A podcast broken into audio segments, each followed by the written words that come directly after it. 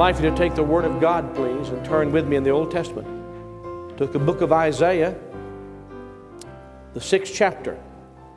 And we'll begin reading with verse 1 in Isaiah chapter 6 and verse 1. All of us have a philosophy for life. We all have developed some way of thinking about life. Those of us who are Christians, and I trust I'm speaking to everyone in this audience, must realize that our philosophy, what we think about life and how we behave in our lives, ought to grow out of our theology. It ought to come out of what we know about God. This is the only way that the Lord wants it to be done. If you develop some philosophy for life and then try to make your theology match it, you're going to create real problems for yourself and everyone else who knows you seeks to follow you. Our philosophy must grow out of our theology, what we know about God. We say that our theology is biblical because everything we know about our God, He reveals to us in His Word. This Bible is the revelation of God to us. Every man who's ever lived knows there's a God by conscience and creation. If he denies the existence of God, he's working against his own creation, eh, his own conscience and working against what God has testified in creation. But he does not know what that God is truly like. Without someone telling him from God's Word and without that man reading in God's Word what God has told us of himself in his Word, the Bible. And of course, in the Lord Jesus Christ, we see dwelling all the fullness of the Godhead bodily. And we have 66 wonderful books in this book. Each of them is about God. What does the book of Genesis tell us about God? The book of Exodus tells us about God. The book of Leviticus tells us about God. The book of Numbers tells us about God. The book of Deuteronomy tells us about God.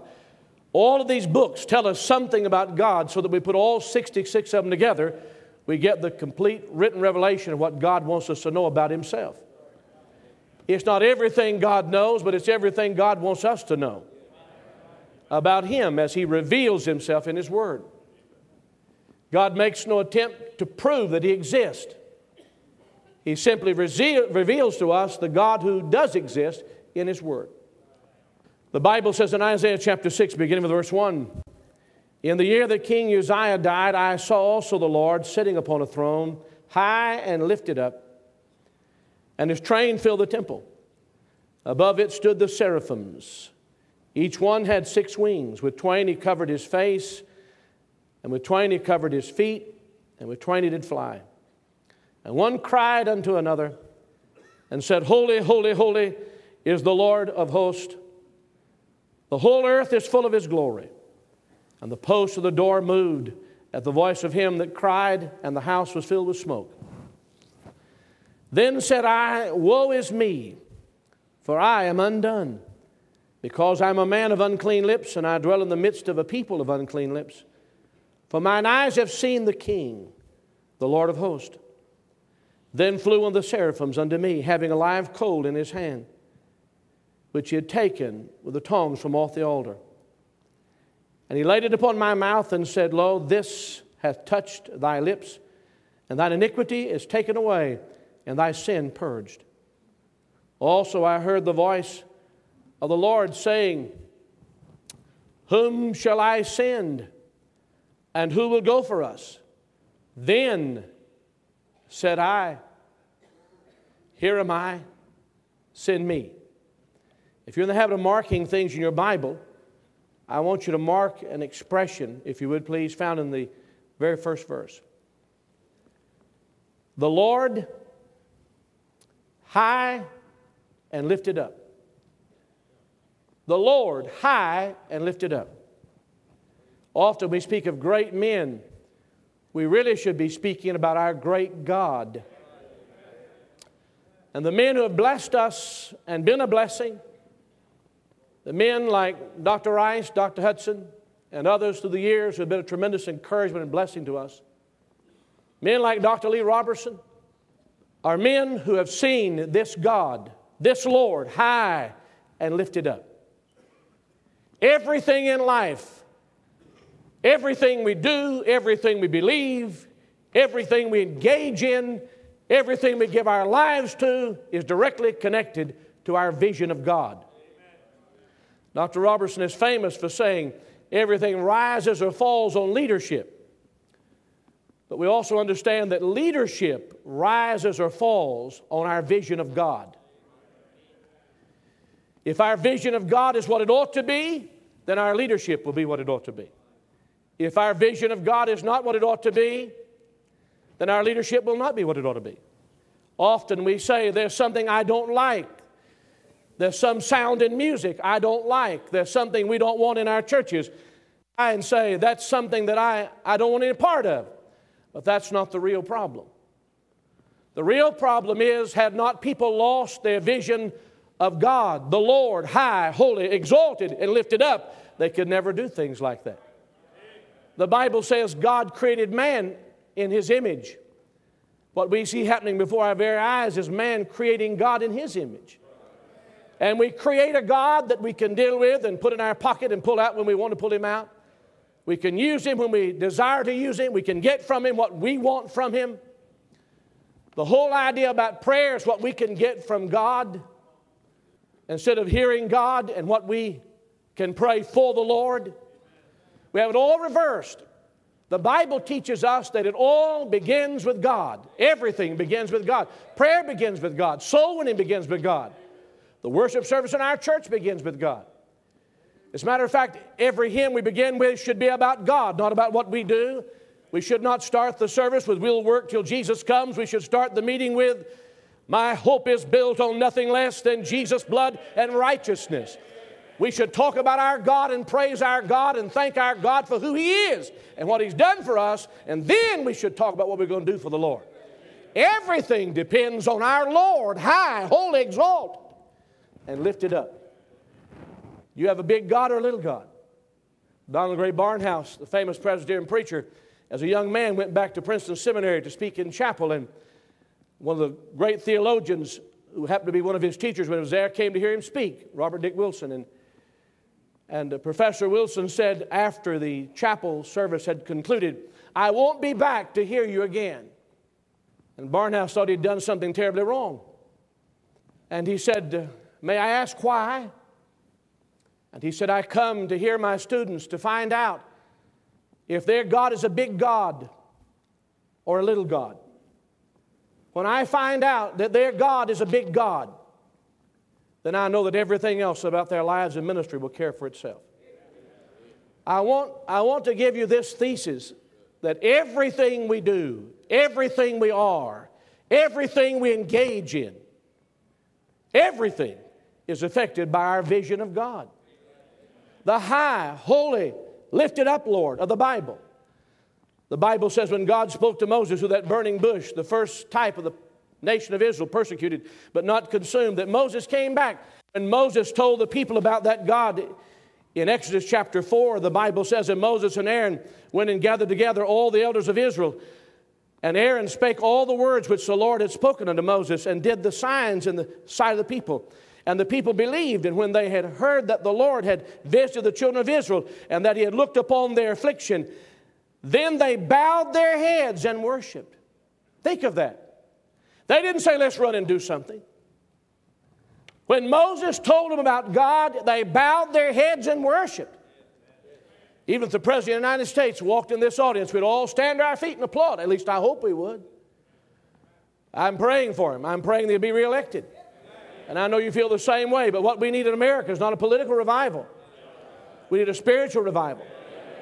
But if the Lord Jesus Christ made his appearance here, we wouldn't stand to our feet, we'd fall on our faces. We'd bow our heads and fall on our faces and worship God.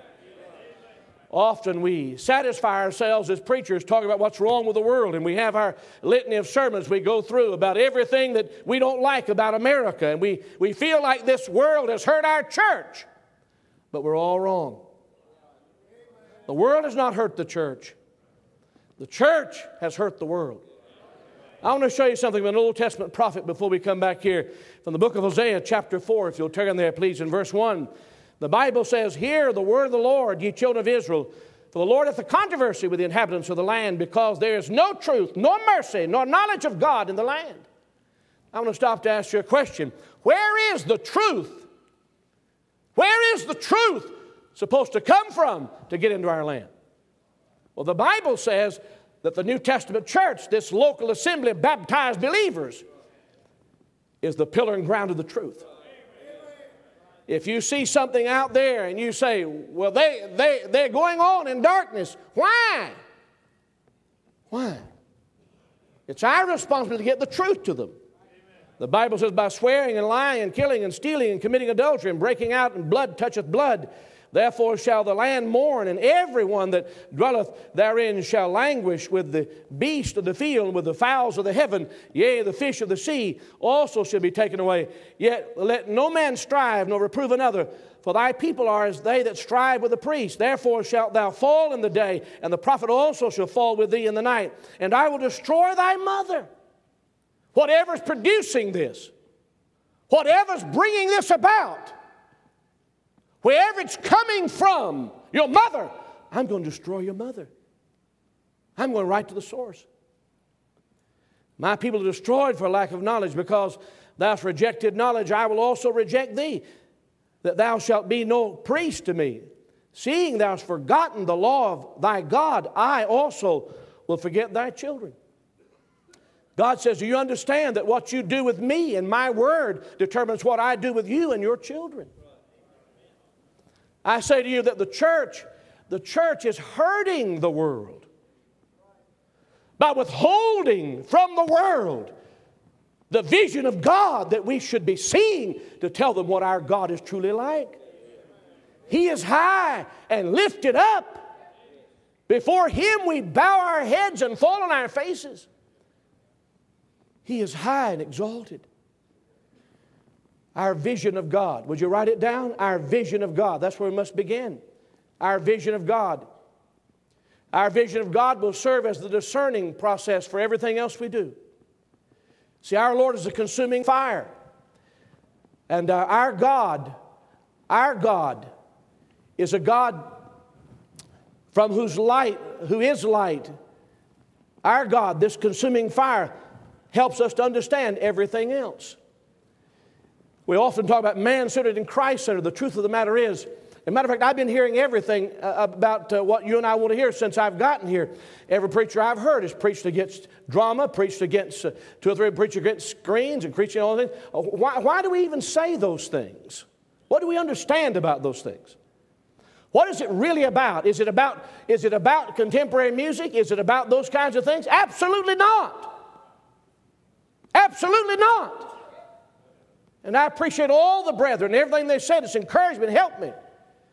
You see, in the presence of a holy God, when we see Him high and holy, exalted, lifted up, when our vision of God is what it ought to be, then we see everything for what it ought to be. It all begins with God. And do you go to some places and see people the way they dress in a so called worship service, and you see them singing songs they say are Christian, and you wonder why they're doing it. They're doing it because somebody lost sight of who God is. In the presence of a holy God, high, exalted, and lifted up, that couldn't be done. It's because they've recreated God in their image and they brought him down low. Then they can behave like that in the presence of that kind of God.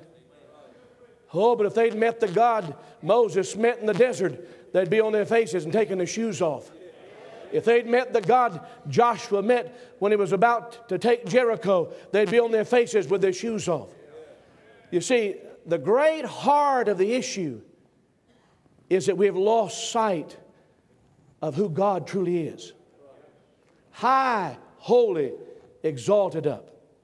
You see, it all begins with God. It all begins with God. Look what the Bible says. When a church has a vision of the Lord as He is, as He is, then they can do what God wants them to do. But only as they have a vision of God. If you're having trouble with anything, trouble deciding, trouble discerning, it all has to do with who God is. The Lord clears that. I want you to write this down. The clearer our vision of God, the clearer everything else will be. And you start trying to clear up everything else without having a clear vision of God, it just all gets confusing. Young people are trying to find a church where they can relax. They're trying to find a place where they can be at ease, they can be themselves. Not just young people, lots of people. In a church like the church I pastor, we have people like that come and go. As a matter of fact, there's probably a dozen churches in our area that couldn't exist if they didn't have our members in them. We all know how that is. We all know how that is. And by the way, some of them have gone to good places and they're serving God faithfully, and I'm very happy about that. Some of them aren't in those kind of places. You see, we all go through these things, but the clearer our vision of God, the clearer everything else is. Imagine this. Imagine someone saying, I believe that Jesus Christ is co equal, coexistent, eternally existent with God the Father and God the Holy Spirit. I believe that Jesus Christ is the Creator God. I believe that Jesus Christ, according to the Word of God, spoke the worlds into existence. I believe that Jesus Christ, the Jesus of the New Testament, is the same as the Jehovah of the Old. I believe when Moses saw him who is invisible, he saw the Lord Jesus Christ, who is eternal God in the person of God's Son. I believe that Jesus Christ is God. And God became man without ceasing to be God. He was robed in flesh to go to Calvary and bleed and die for my sins, to be buried in a borrowed tomb and come forth in the grave alive evermore. And by his power he came forth bodily from the grave, and our God arose from the grave, ascended to heaven. He ever liveth on the right hand of the Father, making intercession for us. Jesus Christ is God. Now, if you don't believe that, you can't be saved. But imagine somebody saying, I'm a Christian, but I really don't want to get serious about following Christ. I'm saying to you, how in this world can anybody believe what is necessary to be a Christian and then say they would not follow God Himself in the person of His Son, the Lord Jesus? We have all kinds of discipleship programs, and I'm happy about all. We have ours. I've written a book just to teach people, to have Timothy teams to teach people. But you know, it's, it's not about going through courses and getting certificates and finishing a course. It's simply about seeing the Lord and following the Lord Jesus Christ. It is God, high, holy, exalted, and lifted up. You, you hear something sometimes that's a little strange, it, it does something to your spirit, and you wonder, what's wrong here? What's wrong is the nearer you get to God and seeing God for who He is, high and lifted up, the clearer you understand everything else. When these people who say they're Christians are running off somewhere where they want it different, what they're doing, they're taking the man centered approach instead of the Christ centered approach. And may God help us. You say, How can I deal with that? Get a vision of God yourself. The man is a blessing. The woman is a blessing. The father is the father ought to be. The mother is a mother she ought to be. The young preacher is the preacher ought to be. The Sunday school teacher, the Sunday school teacher ought to be. The bus worker, the bus worker they ought to be. These are all people who see the Lord high, holy, exalted, and lifted up. I want you to write this down. We serve God because of, not in order to. People don't understand that. But we serve the Lord because of what He do, has done for us and because of who He is, not, not to try to get something from God. I'm motivated, I'm motivated because of who God is and what God has done for me. And I serve the Lord with freedom. I'm as free as a bird. You never saw a bird fly any freer than I'm feeling in my heart. I'm free in Jesus Christ to do anything God wants me to do. I'm free. Hallelujah. Thank God. I'm free to obey Him, free to please Him, free to do anything in His will. I don't feel like I'm in bondage. I, am not, I'm not doing what I do for God to get somebody's merit. I serve the Lord because of what He's done for me and because of who He is. I serve the Lord because of, not in order to. Look what the Bible says in Isaiah chapter 45 before we go back to the sixth chapter. The Lord speaks of himself, and he says in verse 18, For thus saith the Lord that created the heavens, God himself that formed the earth and made it. He hath established it, He created it not in vain. He formed it to be inhabited. I am the Lord, and there is none else. I have not spoken in secret in a dark place of the earth. I said not unto the seed of Jacob, Seek ye me in vain. I, the Lord, speak righteousness. I declare things that are right. Assemble yourselves and come, draw near together. Ye that are escaped of the nations, they have no knowledge that have set up the wood of their graven image and pray unto a God that cannot save. Tell ye and bring them near, yea, let them take counsel together. Who hath declared this from ancient time? Who hath told it from that time? Have not I the Lord, and there is no God else beside me? A just God and a Savior. There's none beside me. Look unto me and be ye saved, all the ends of the earth, for I am God, and there is none else. I have sworn to myself, the word has gone out of my mouth in righteousness and shall not return, that unto me every knee shall bow and every tongue shall swear. He said, I am God and there is none else. I want to ask you something. How big is your God? People talk about folks' faith. Look, faith, faith is defined, faith is defined in Hebrews chapter 12. It's described in Hebrews chapter 11 as the substance of things hoped for, the things not seen. It's defined in Hebrews chapter 12 looking unto Jesus. Looking unto Jesus. When you see God for who He is, when our vision of God is right, then you're going to believe that that God can do all things. It's not about finding what we ought to do out there, it's finding what we ought to do when we see the Lord high, exalted, and lifted up. That's what it's about. Do you see Him? holy, exalted, high, and lifted up. May God help us here. May God help us. Isaiah chapter 6, a troubled prophet, this messianic messenger, goes into the temple. In the year that King Uzziah died, I saw also the Lord sitting upon a throne. I love that. Circle that word throne. Look, the reins of the world, the reins of the universe are still in God's hands. He hasn't gotten shaky at all.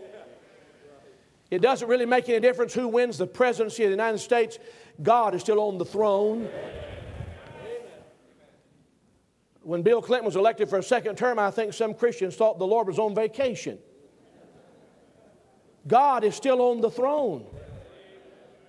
He saw him seated, not scrambling about, seated upon a throne, high and lifted up, and his train filled the temple.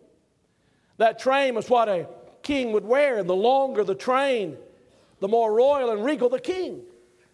Isaiah says, I see the Lord, and his train is like nothing I've never seen. It completely fills the temple. And the Bible says above it stood seraphims, the only time it's used. This seraph is the singular, seraphims the plural. Seraphims, each one had six wings with twain. He covered his face. Think of that not to look upon God's glory.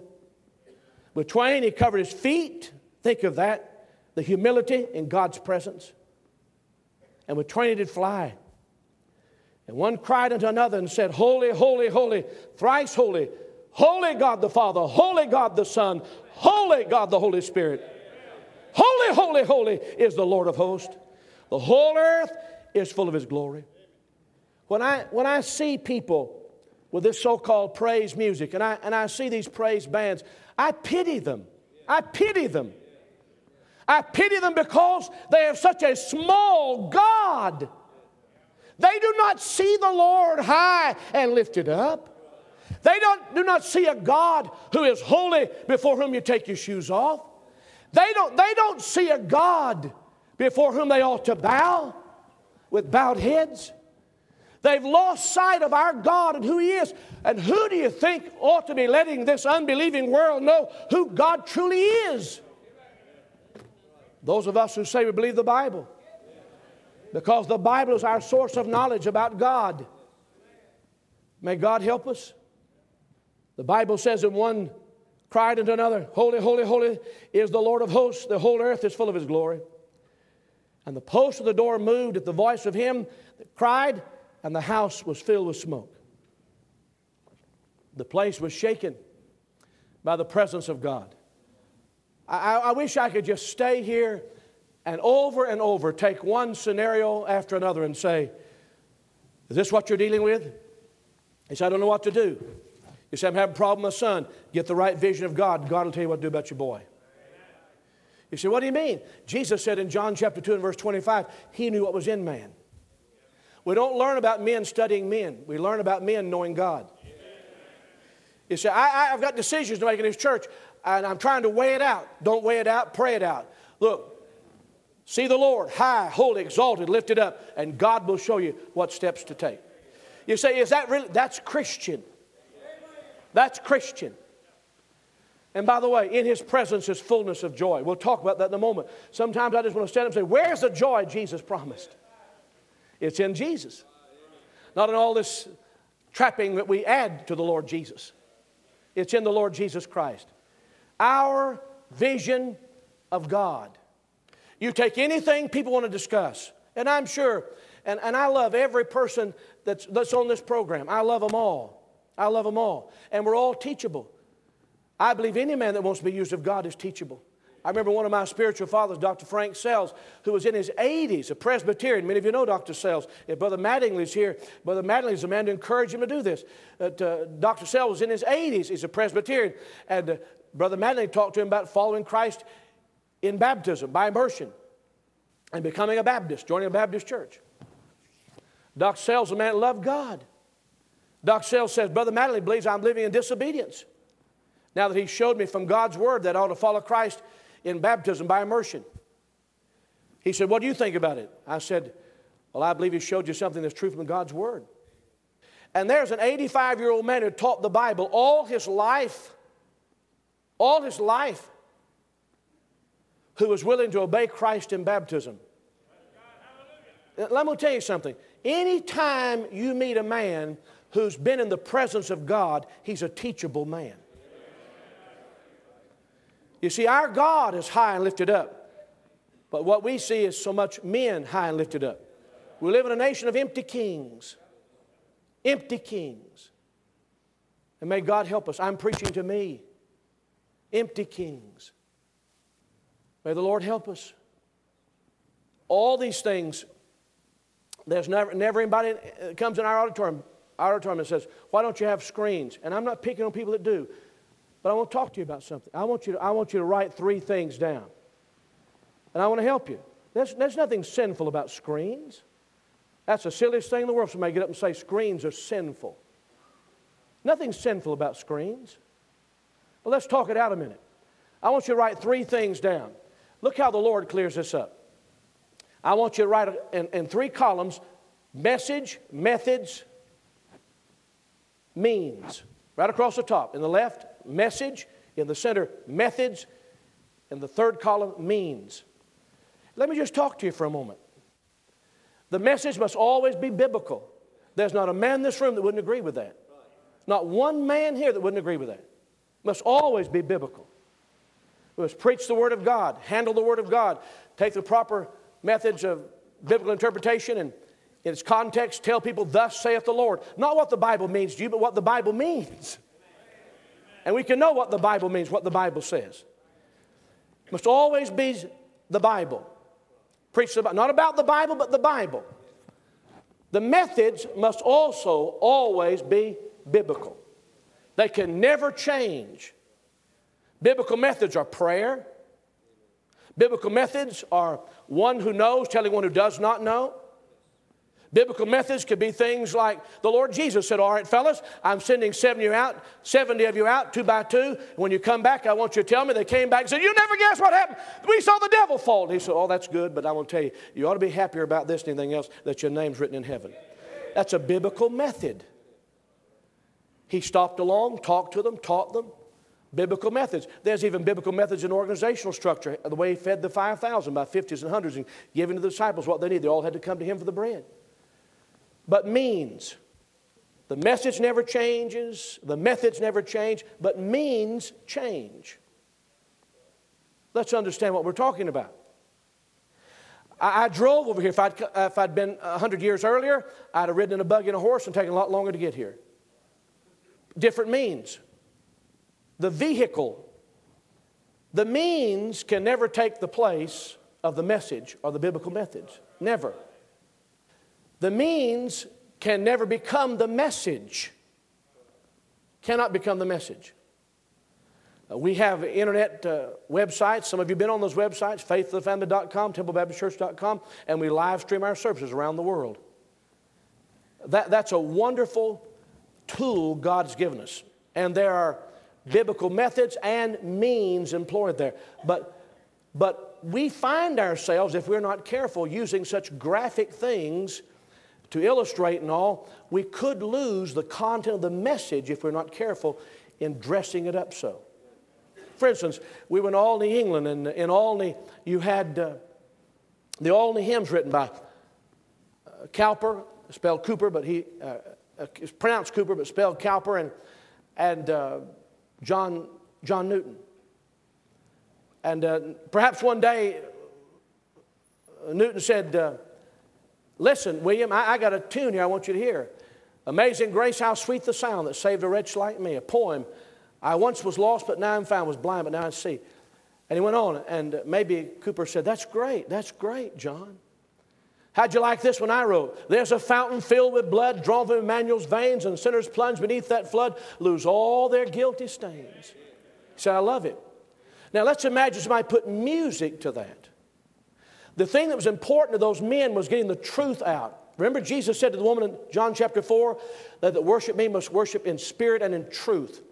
Truth can only be expressed in words. That's why you had a, a, piano offertory in a church. It should always be a hymn or a hymn transcription that somebody knows the words to so that when they're playing it, they're giving God the glory, thinking about the goodness of God. If it's not something like that, then they're just thinking all the time, that guy can play, that woman can play, how great they are, not how great God is. It'll be something because only words can be used to worship God because only words can express the truth. But imagine somebody, and by the way, early on, we made some, uh, we made some CDs with the Crown College Choir, 180 voice choir, and we, we got to the place where we just want to add more orchestration and more orchestration and more orchestration. And I thought, wait a minute, wait a minute. we we care more about how it sounds than what it says. All I'm saying is, we have a screen in our church and we show missionary slides on. It's a great tool to do that. But the use of those things can never take the place of the message. The means and the media can never become the message. I don't believe there's a man in this room that's doing that.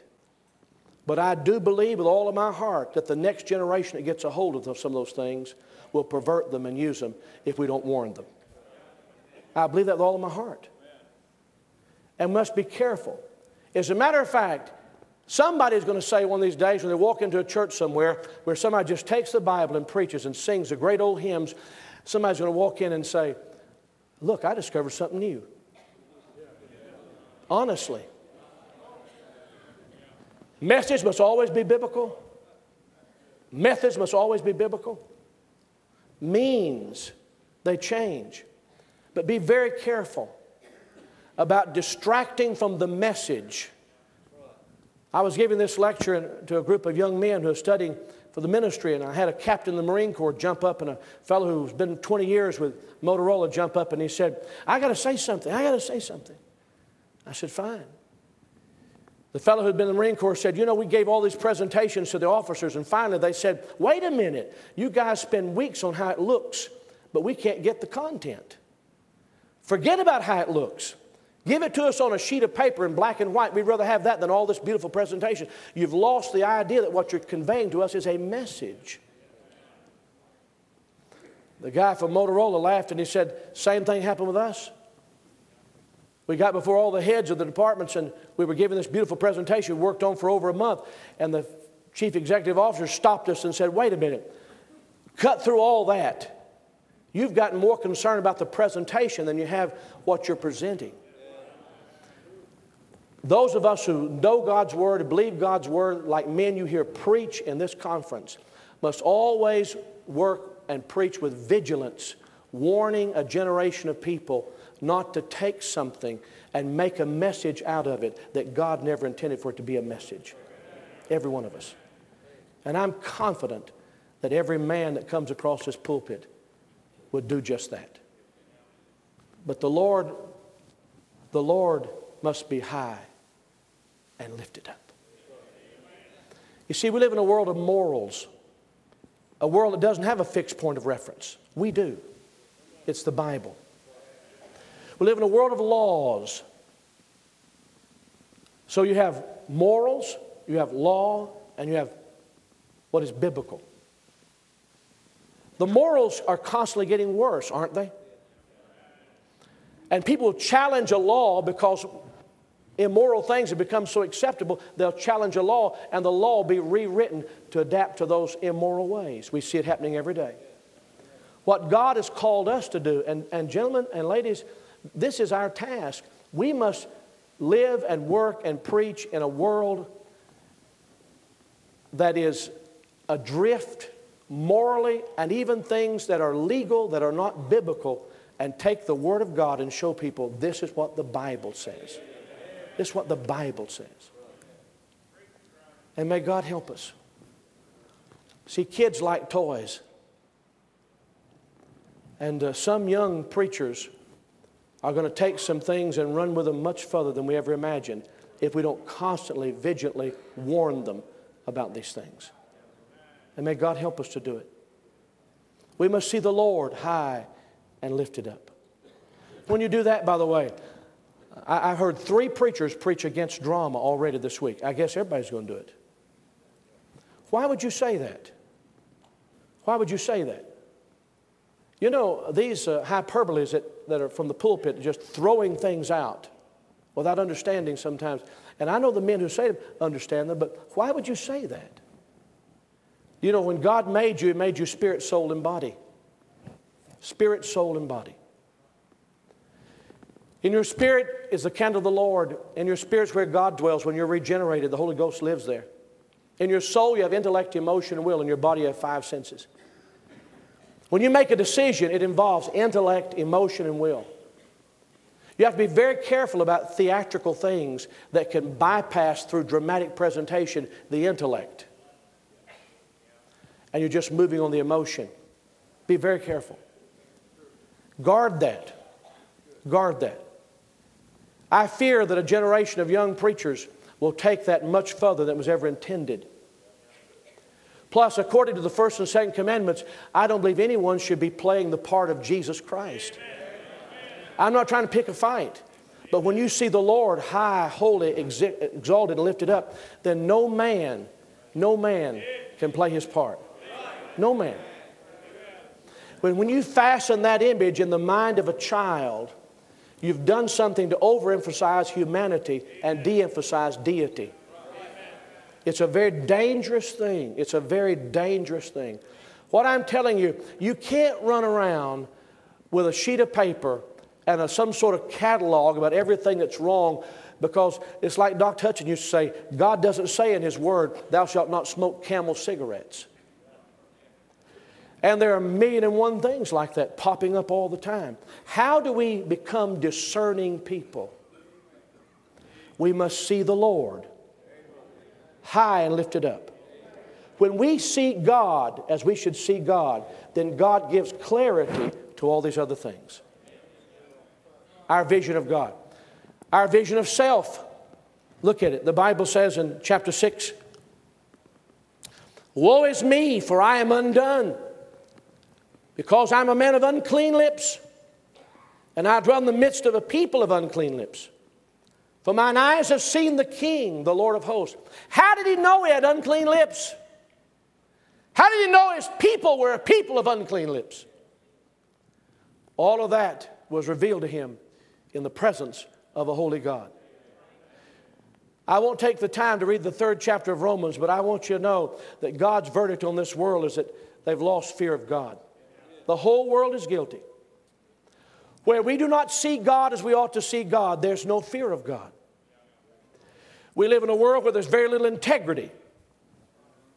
I tell our young people when they go work in a church, they say, What advice do you have for me? I said, Don't look for a great preacher. Look for a man who has integrity. Amen. And if you read the book of Job, you're going to find out the reason Job had his integrity is because he feared the Lord. You understand that? Integrity was not the goal, God was the goal. And when he feared God, he had integrity. And when you see a man who doesn't have integrity, who won't tell the truth, who won't be honest, it's not that he's a man who won't be truthful and honest. It's a man who does not see God high and lifted up. Because if he saw God high and lifted up, he'd have integrity. Because from that vision of God, he'd fear the Lord and see himself as he truly is. It all comes out of that. It all begins with God. He is always previous. It all begins with God. You know, I'll tell you, I have no axe to grind here. I, am not, I'm not worked up about anything except this. I've seen this great movement take a left turn, and you have too. I'm 55 years old. I've been preaching 37 years. I've been preaching these sword conferences for about 25 years. Not as long as some of you, but for 25 years. And I'm saying, may God help us as friends who love one another and cherish each other's friendship. May we say we're going to guard and vigilantly do all we can to encourage others when we're bringing these young people along to say, let's see the Lord for who He is. And He'll keep us on track. Then we'll get a vision of ourselves. You see, there is no good news until there's bad news. If you try to give people the good news without the bad news, it's no news at all. Why do men need a Savior? Because they're sinners. He said, Woe is me, for I am undone. Th- this is it. You see, it is, it is the Lord high and lifted up. Why, do you know that I, have had to pray and pray and pray, and I'm praying with every breath that God will help me preach and say what I'm saying in the right spirit because I mean no man any harm.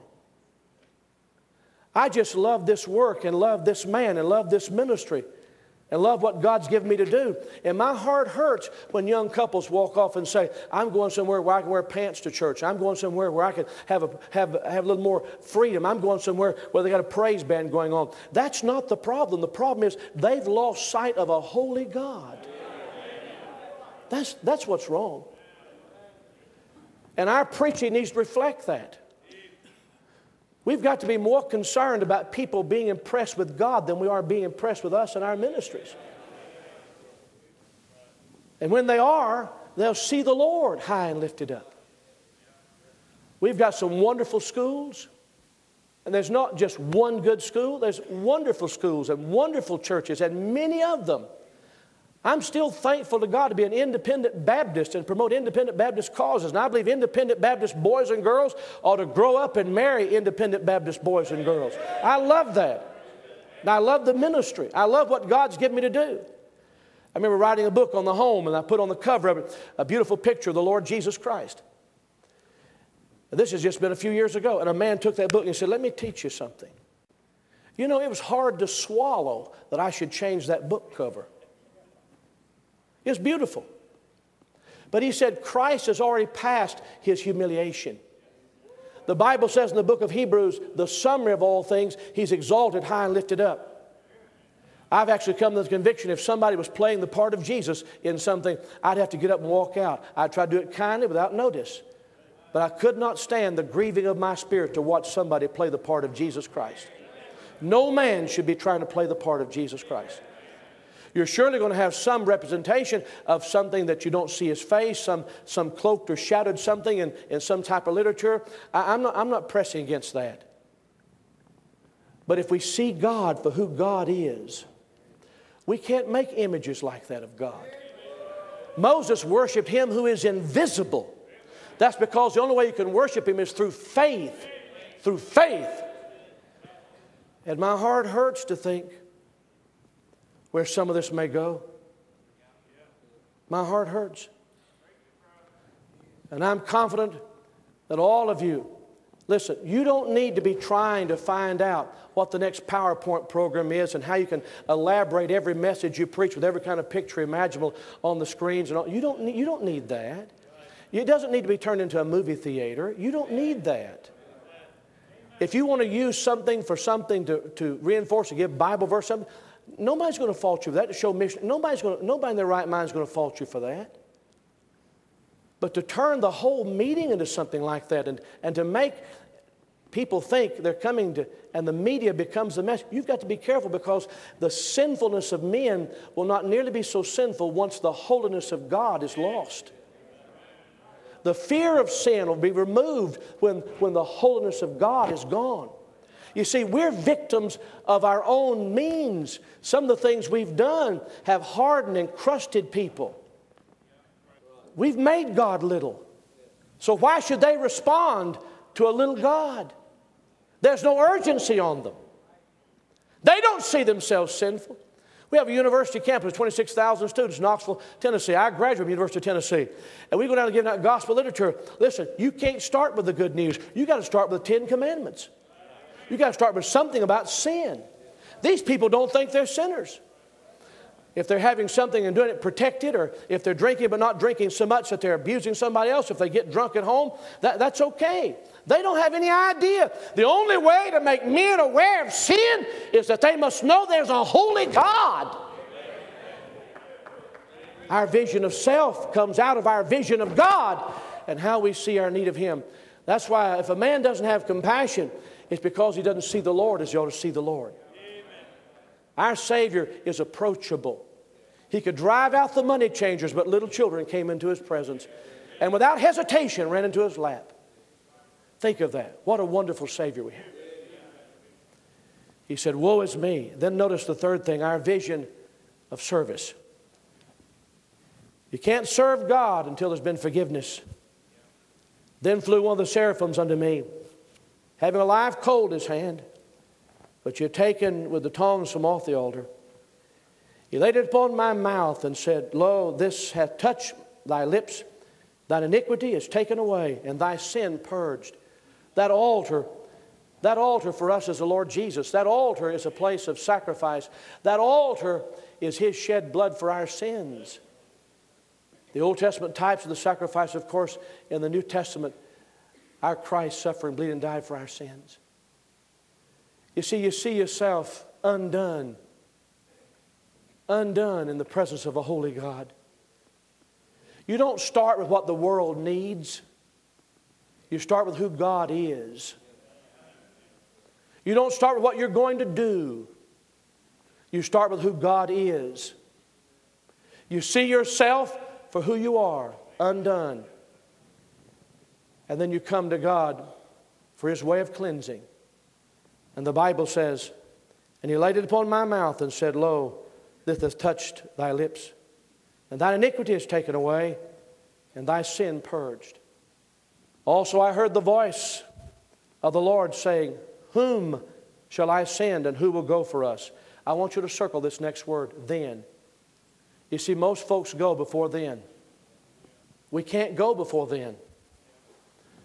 Or we might have an urge to go, but we can't go because we don't know where to go and what to do and how to do it and the spirit in which to do it because it can't be done the way God wants it done until we've been in His presence and seen Him high and lifted up. The Lord Jesus didn't come with an agenda. He didn't come to say his disciples, let's have a CEO meeting and get together. I got plans here. You know what the Lord Jesus said? Listen to it. This is so clear. Listen to it. He said in John chapter 4 and verse 34, My meat is to do the will of him that sent me and to finish his work. He said, I came to do one thing to obey the Father to obey the Father. I only have one thing to do in this world, and that is to realize God is on a mission already. My little life, listen, my little life is like one split second in eternity. Even if it were three score and ten, if by reason of strength, four score years, it's just one split second in eternity.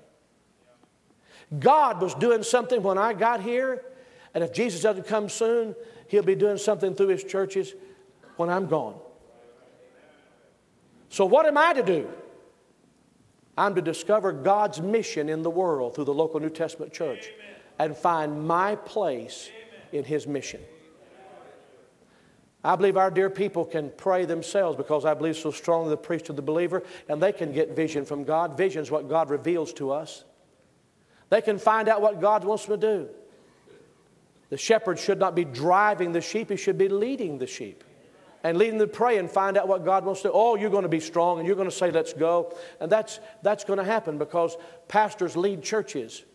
Don't mistake that. But the people they lead should be people that have been taught to pray and find out what God wants, and they go confidently following their pastor, believing this to be the will of God. We live in a needy world. We don't, we don't look to the world for our marching orders. We just don't. 80 million Americans don't even have a Bible today. I'm praying God will help us start a, a new wave of just getting the Bible in people's homes. I, I want to start to try to get Bibles in people's homes, get them to read the Bible. 80 million Americans don't have Bibles in their homes. Think about that. 80 million. Only two out of every 10 teenagers goes to church anywhere. 10 churches a day close in America. 10 a day. The Southern Baptist survey they did about four years ago said we know at least seven a day. The newest thing's coming 10 a day, closing the doors for the last time in America. We are a land of great need. We're the largest English speaking mission field in the world. 170 million Americans don't go anywhere to church. We're the third largest mission field in the world. We need a new wave of church planting, soul winning, and church planting. We need to reseed this nation with the Word of God and soul winning and starting churches. There's no doubt about that. And we need to understand that the church service is not to try to see how many people you can get inside, it's not to attract the people, it's to have a meeting for the perfecting of the saints. That's, that's mending and helping mend the holes and building them up, maturing them so they can do the work of the ministry for the edifying of the body of Christ. It's not some big hullabaloo to try to get everybody to come inside. And if your ministry is built on special events, and I pray to God it's not, then I want you to think if you turn that thing inside out and had laborers going out who were mature in the Lord to do the work of the ministry, to edify the body of Christ, how much more could even be done? You see, I, I, happen to believe that the greatest motive is not fear, it's not force, it's not driving. The greatest motive is the love of Christ constraineth me. I'll do more following Jesus and fishing for men than I'll ever do any other way. There are many people who fish for men that don't follow Christ, but there's no one who follows Christ who does not fish for men. Isaiah had it right. He said, When I saw the Lord high and lifted up, and when God touched me and forgave my sin, then, then I said, Send me. Send me. The geography, that's in God's hands. That's in God's hands. Send me. Five precious young people. The best of the best. When I think of Aaron and Darcy Brown, Aaron, Aaron was a fellow who was awarded the Tom Malone Preaching Award for Crown College. The best young preacher we had in Crown College. He and his darling wife, she's the sweetest thing you ever met in your life said, Pastor, we just want to go this summer and just serve God together. We've only been married 10 months. We want, we want this to be the greatest sum of our lives to win souls and tell people about the Lord. I still remember praying with them, kissing them. They kissed me. We told one another we loved one another at least three or four times before we left. We embraced him. He was going to the Northwest to start a church. His dad got into his computer after his death, and he found all kinds of brochures about the opening of Crown College West and the first annual Bible conference and all these dreams he had. And he had them. Brad Askew, what a talented, talented young man. Earl Holloway directs our choir as a graduate of Juilliard, in New York City, and he's been in it for 50 years. Said it's the most talented musician I've ever seen in 50 years. He was training him to take over so much of the music in the college. He said, Pastor, I know you need me at church this, this summer, but I, I, am a member here, I know, but I just want to travel one last summer. If you'll just please let me go. I believe it's God's will. I said, Brad, I need you here. So he said, We took him out to eat, Evelyn and I. He said, If you'll just really pray, I'd love to go. I just believe God wants me to go. David Childers, wide open. Two brothers already been there.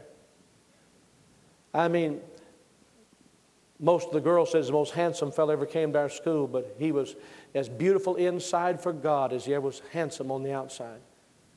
One of the most gifted young men. Never met a stranger. Matter of fact, a fellow came to the memorial service. He said, You don't know me, nobody here knows me. But I'd pulled out of a parking lot at a restaurant and had my private papers on top of my car, legal papers, and they blew everywhere. And lo and behold, sometime later, a young man pulled up to my house. He saw it happening. He found me, found my address, and brought them all to me. I found out that was David Childers. That's just the kind of kid he was. And Johnny Pinkerton, two sisters and a brother already graduated from Crown College. Johnny was on fire for God, a youth director. He's in our Bible clubs. We have 30 Bible clubs in 30 different public schools. We started that years ago, and it's been modeled across the country in public schools. We have over a thousand kids a year saved in the public schools and Bible clubs. Johnny was awarded the most outstanding leader in the Bible clubs this past year among our college students who are working with our church members in those Bible clubs. We had a big banquet and they recognized his great work. The big thing was he had outdone his own brother who'd been in the same club years before.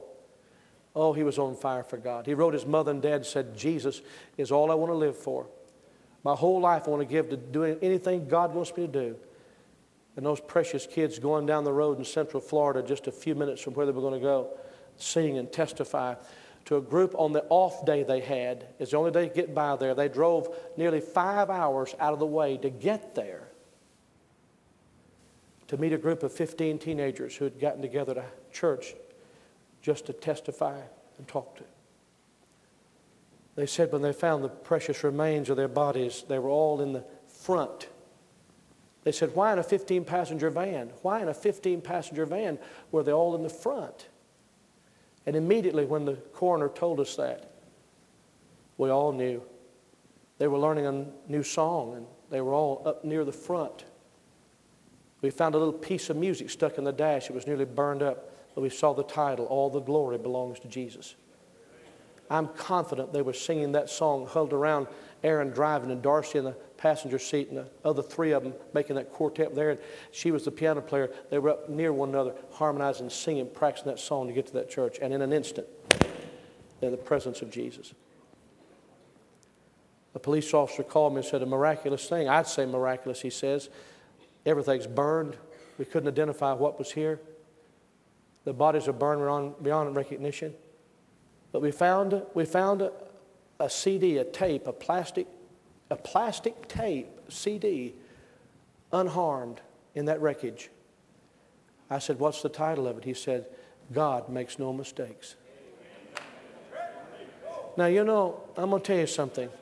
I've told that so many times, but it's never academic to me. These kids were going anywhere God wanted them to go on fire for the Lord. You know why? You know why? Not because it was a thing to do, but because they had seen the Lord high and lifted up. And the God they saw, they gave their whole life to without reserve. You want to get people to do something for God? Help them to see the Lord high and lifted up. High and lifted up. When we see God, the Lord high and lifted up, we'll give Him all our lives. We'll see ourselves for who we are. It'll give us clarity on other things that we need to adjust. The clearer our vision of God, the clearer everything else will be.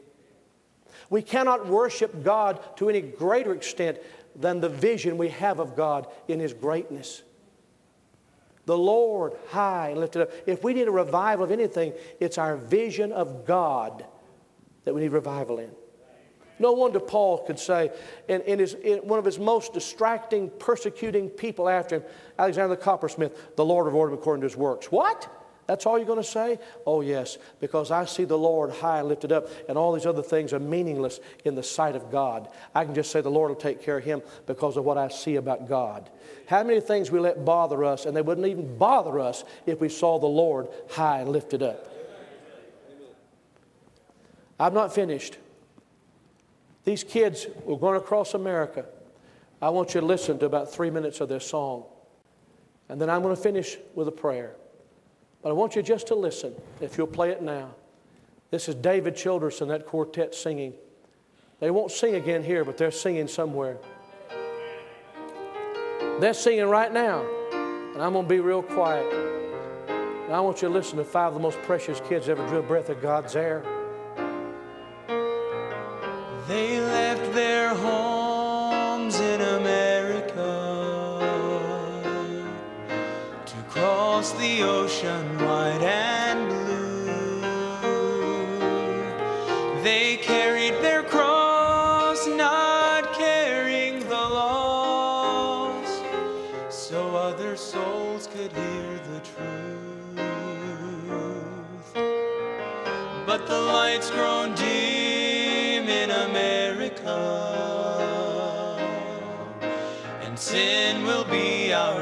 nation's doom. We need more preaching in America. For Jesus is coming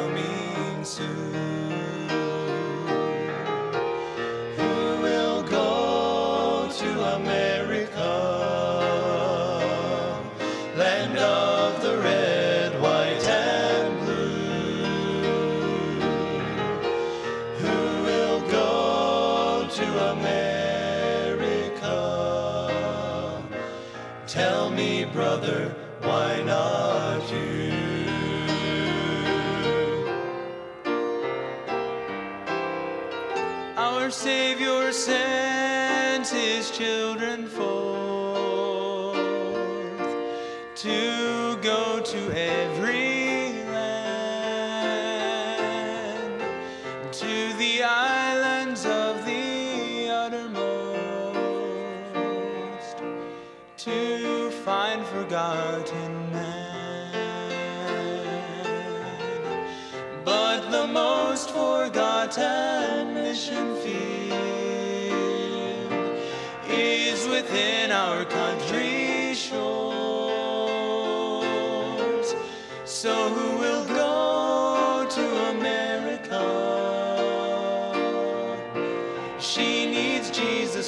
Christ the